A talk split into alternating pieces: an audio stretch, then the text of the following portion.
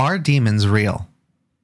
With all the crazy stories about witches in the past, as well as their depiction in children's fantasy, together with the Hollywood portrayals of the demonic as common fare for the horror junkies, it might seem that we have already solved the question of demons and demonic possession.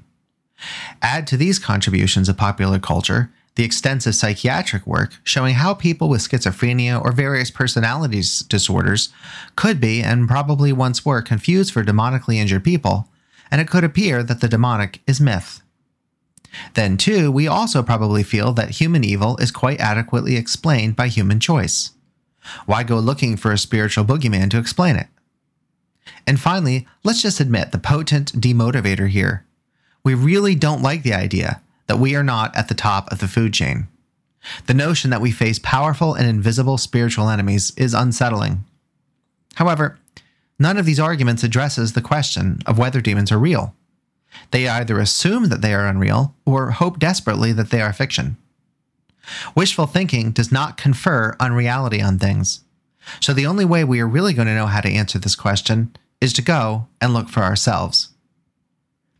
Since the classically understood demon is a fallen angel, we really have to begin with angels. Do angels exist? If they do, then, as persons, they possess the capacity to choose evil. And if they choose evil, then fallen angels, demons, exist. So let's begin by asking whether we have any reason to suppose that angels exist. To do that, we have to clarify what we mean when we refer to angels. Because we most definitely do not mean those cute, winged, love toddlers. Angels are not cute. They don't fall in love. They are older in age than the physical universe, and they don't even have wings. Now, that last suggestion might surprise you because you've heard of angels with wings in the Bible or in church. That's true. But when we say that angels don't have wings, we don't mean that they never appear with wings. Instead, we mean that because they are essentially disembodied beings, no physical attributes, including being winged, belongs to them. What then are angels? Huge ancient minds. Sometimes you'll hear them referred to as spirits. In the Old Testament and within the pagan tradition, they are often called the gods. The ancient pagan gods could appear in physical form, but like their religious angelic counterparts, they weren't essentially physical beings either. Incidentally, we never use the capital G term God to refer to the gods. To be a god in the little g sense, in the ancient world, simply means that you are a disembodied being by nature, not a being worthy of being worshipped, even though many ancient peoples did wrongly worship them. In metaphysics, the philosophical study of what is real and substantive, we call angels incorporeal substances, because physicality makes up no part of their natures. It's worth adding, too, that we use the term angel to refer both to the whole class of incorporeal substances as well as to a specific subgroup within that class. For example, in the whole class status, Lucifer slash Satan is an angel. But because he rebelled against God, he is a fallen angel.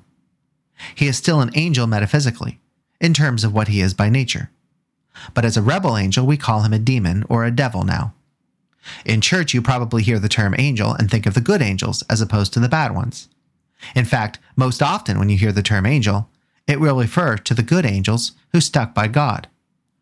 So, now that we know what angels are, namely incorporeal substances, we can turn to whether they exist. We know that God exists because of the evidence that shows that he does. We know that plants, animals, and human beings exist because our experience is chock full of these sorts of creatures. But how would we know that angels exist? Well, for starters, there's nothing impossible about them. Being a disembodied finite mind is just as possible as being a disembodied infinite mind. If God exists, then angels certainly can too. Don't make the contemporary physicalist error of supposing that anything that thinks requires a brain. God, as pure infinite spirit, has no essential physicality, and he thinks just fine. Angels, too, are pure minds, but have no need for any physical supporting system like a brain. So we know that angels are possible, but we're really interested in whether there is evidence that they actually exist. The first thing to consider is that they are very likely to exist. Why? Well, notice that God created non thinking, non living, corporeal things, like rocks and stars, non thinking, living corporeal things like plants and animals, thinking, living corporeal things, human beings, and he himself is a thinking, living, infinite, incorporeal thing. You might notice that a gap exists.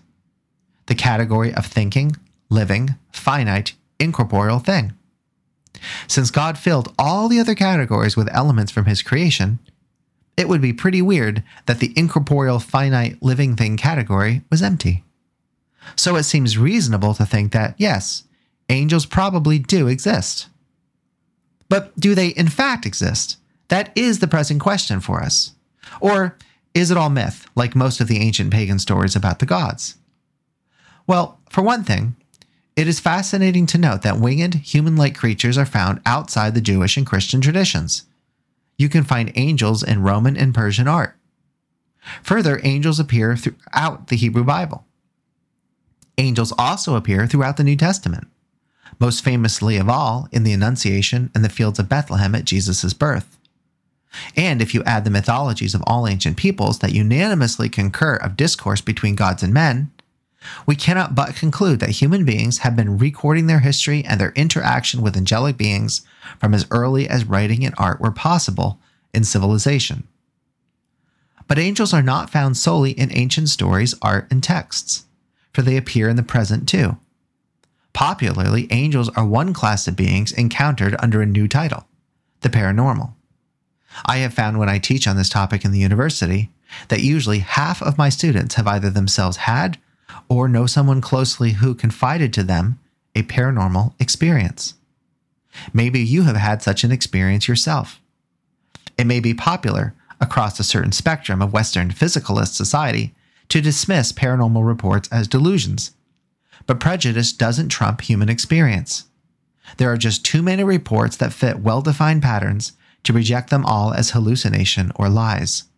Some elements of the paranormal are real, and angels and demons are some of the phenomena encountered under that category. Fortunately, we have an unimpeachable source for the veracity of angels Jesus himself. At multiple points in Jesus' life, angels were present and witnessed. Plus, Jesus himself references the angels of heaven as being real creatures in many cases, including his telling of the story of Lazarus, his answer to the tricksters about the multiply married woman, and perhaps most famously of all, in his answer to Pontius Pilate about being able to call down six legions of angels if need be. Jesus doesn't bluff, so he clearly believed that they were real. You might think that relying on reports of people who have encountered angels is insufficient to show that they exist, but I wonder what other sort of evidence could be offered.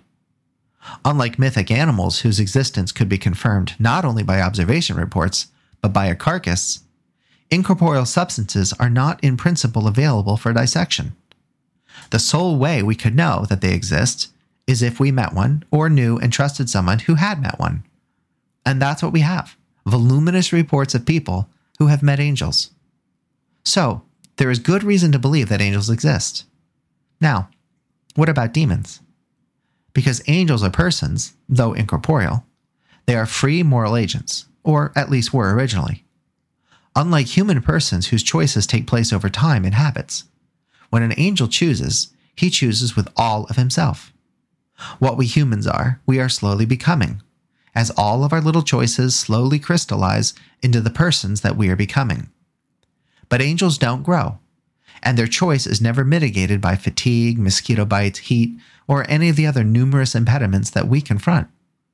When an angel chooses, he chooses completely, all at once. The church teaches that prior to the creation of man, the angels were given a choice by God, and that one of the most powerful angels named Lucifer led a rebellion.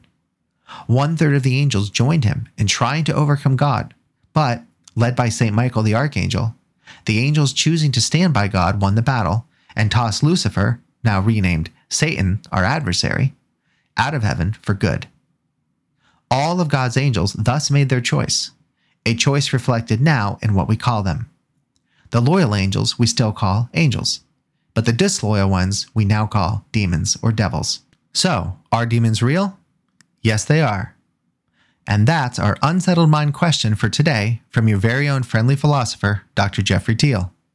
For lots more, come visit me at questionsfromtheunsettledmind.com or at jeffreytiel.com.